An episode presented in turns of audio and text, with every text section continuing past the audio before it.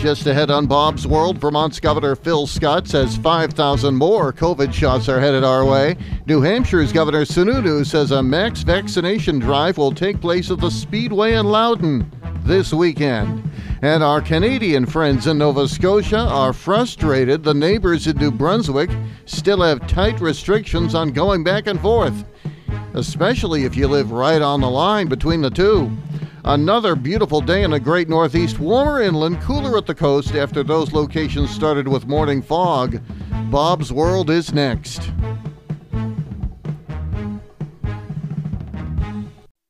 Hey, hon, what you doing with your phone? Taking pictures? No, I'm asking it questions. Like what? Hey, Bobo, do flowers have best friends? I'm sorry, I'm afraid I don't know that. Hey, follow me. I want to show you something. Look, flowers do have best friends. Whoa. Some answers can only be found in nature. Discover the unsearchable. Visit discover the forest dot org to find a trail near you. Brought to you by the United States Forest Service and the Ad Council.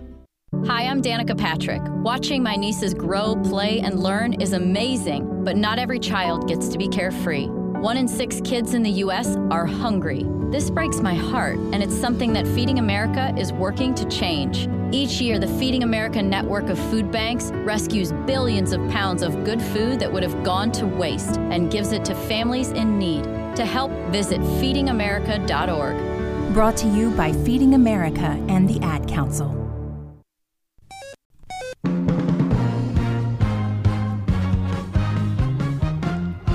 This is Bob's World, Tuesday, March twenty-third, twenty twenty-one.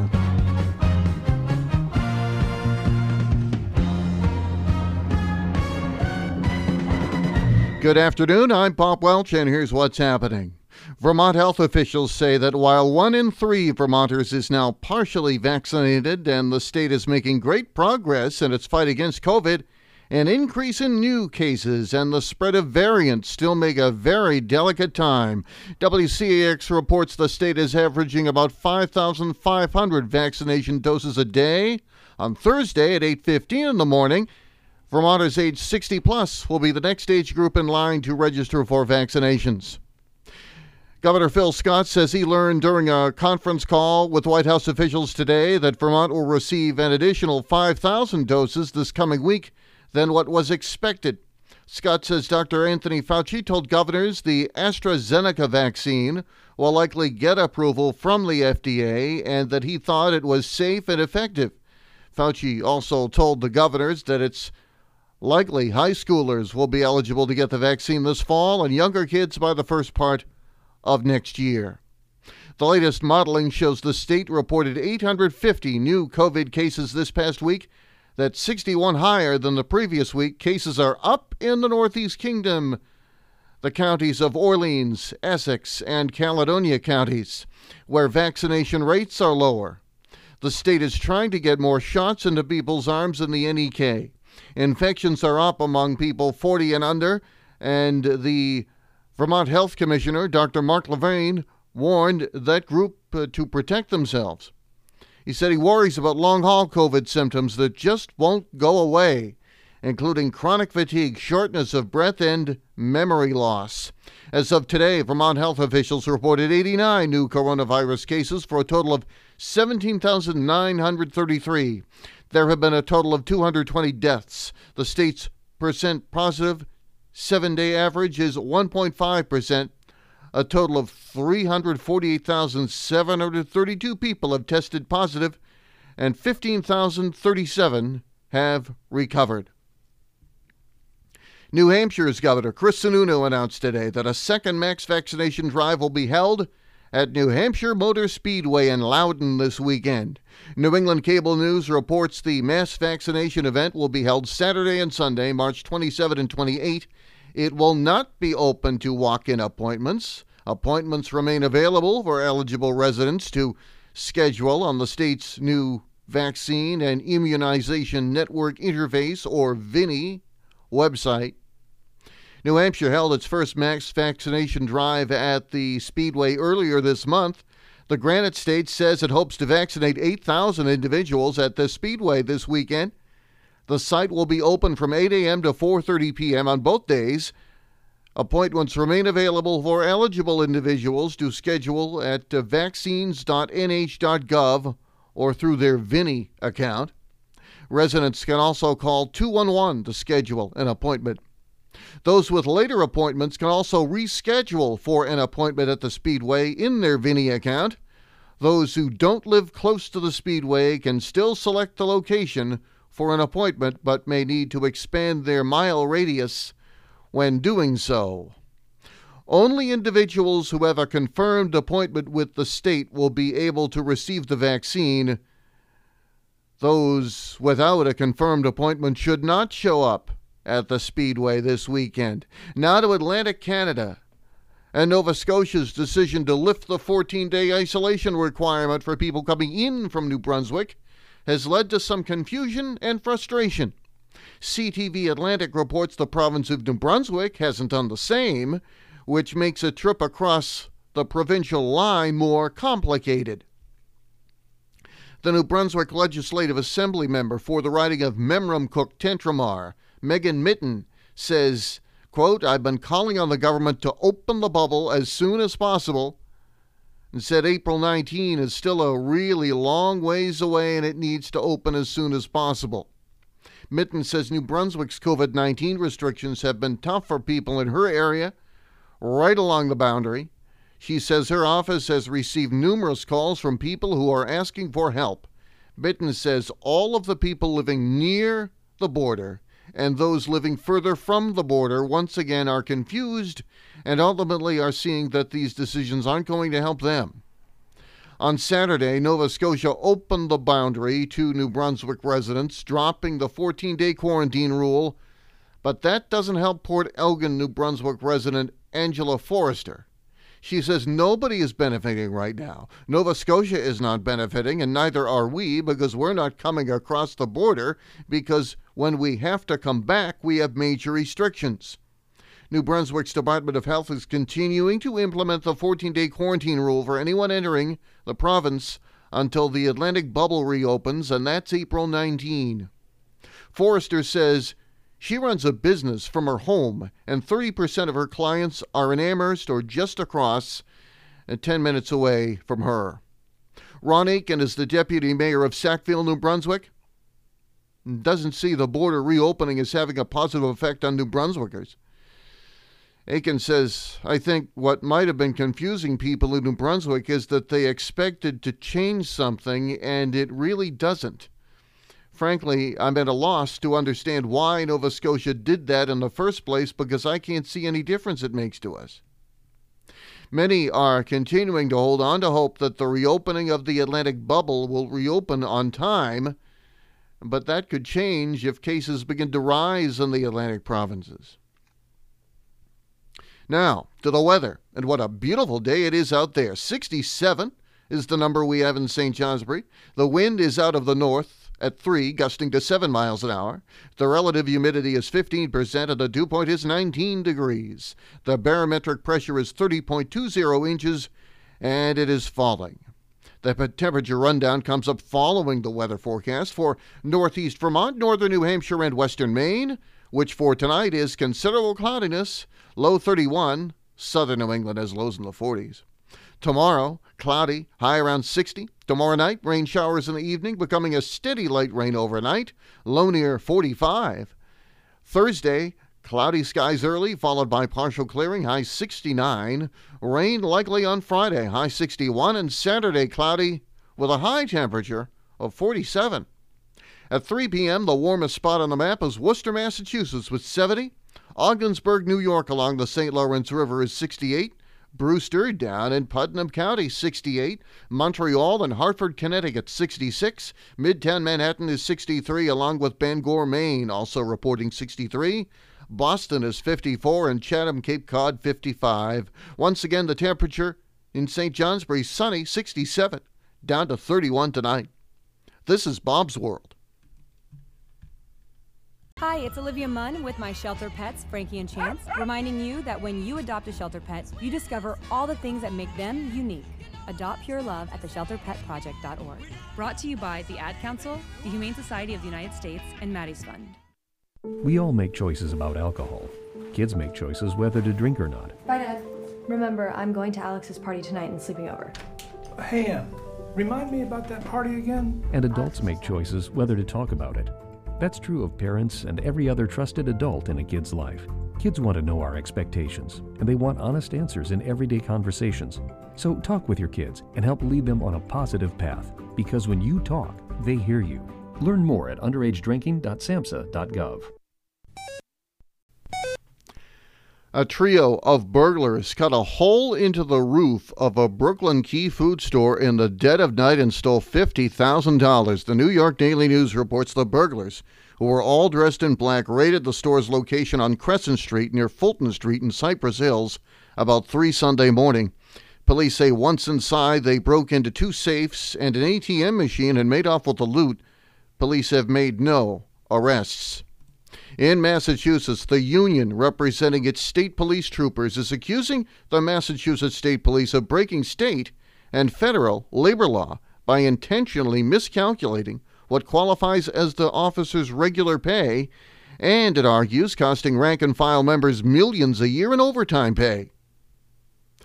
The State Police Association of Massachusetts, the powerful nineteen hundred member union, is seeking at least eighteen million dollars in back pay and damages in a lawsuit filed Friday in Suffolk Superior Court.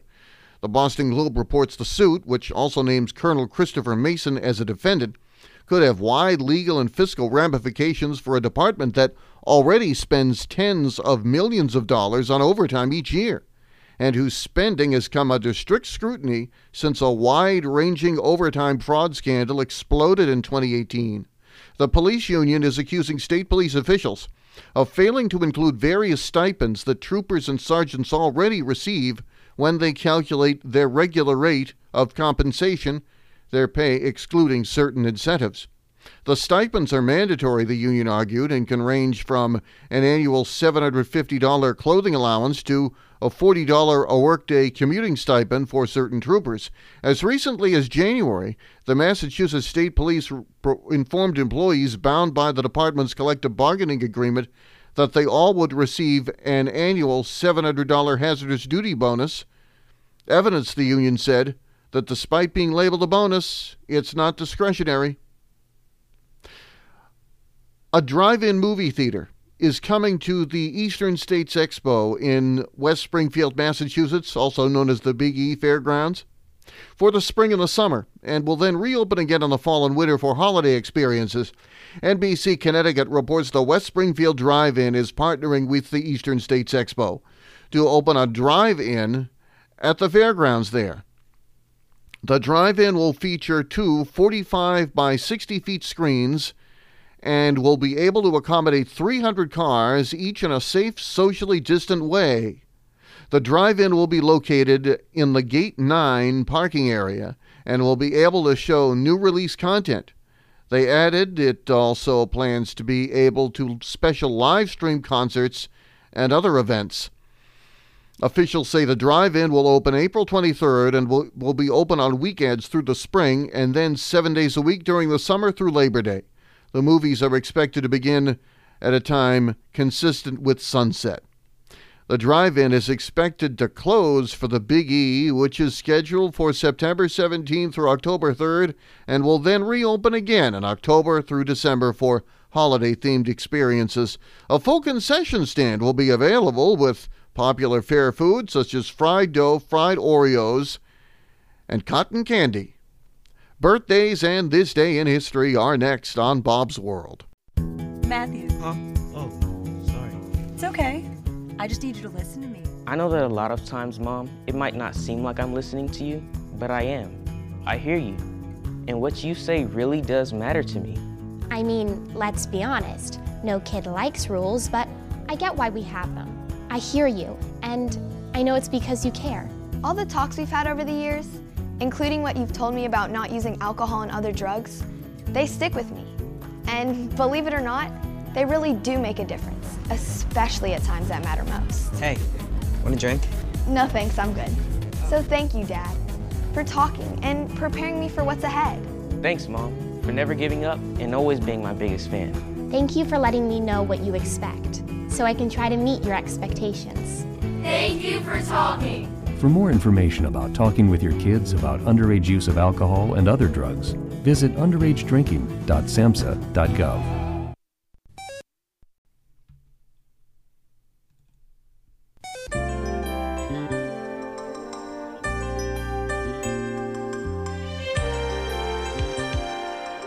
Birthdays on this Tuesday, March the twenty-third, are movie director Mark Rydell, ninety-one, Motorsports Hall of Famer Craig Breedlove is eighty-three, former Secretary of State Rex Tillerson is sixty-eight years old today, singer Shaka Khan is sixty-seven, actress Amanda Plummer, sixty-three, actress Hope Davis is fifty-six, actress-singer Melissa Errico, fifty. Michelle Monaghan, forty-four. Gossip blogger Perez Hilton is forty-two. And N B A point guard Kyrie Irving is twenty-eight. It is a short birthday list today. Here's Shaka Khan's biggest hit from nineteen seventy-eight.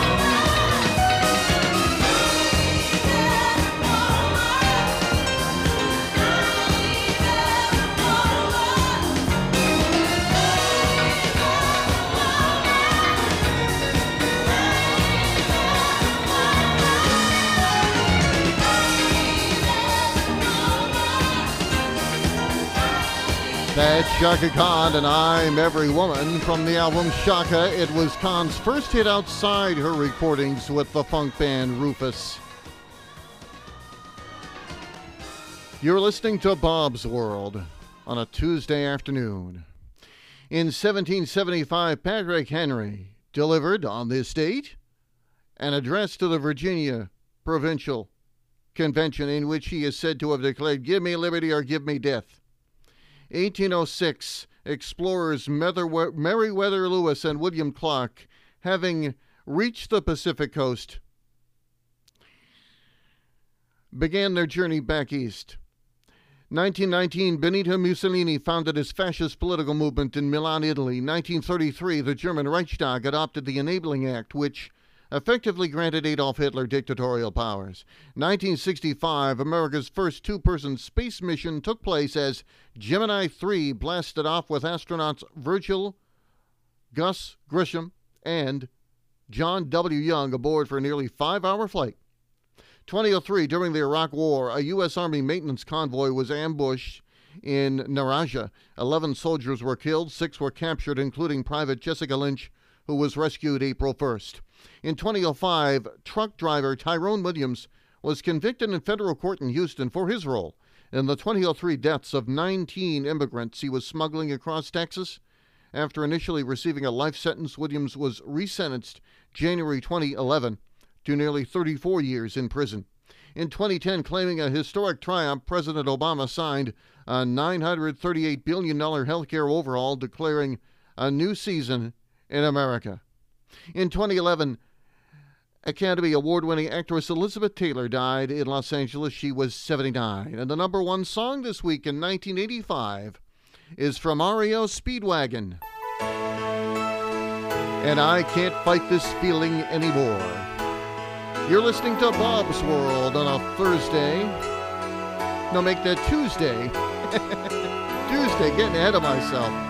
The clock reads three fifty-two as I'm recording this.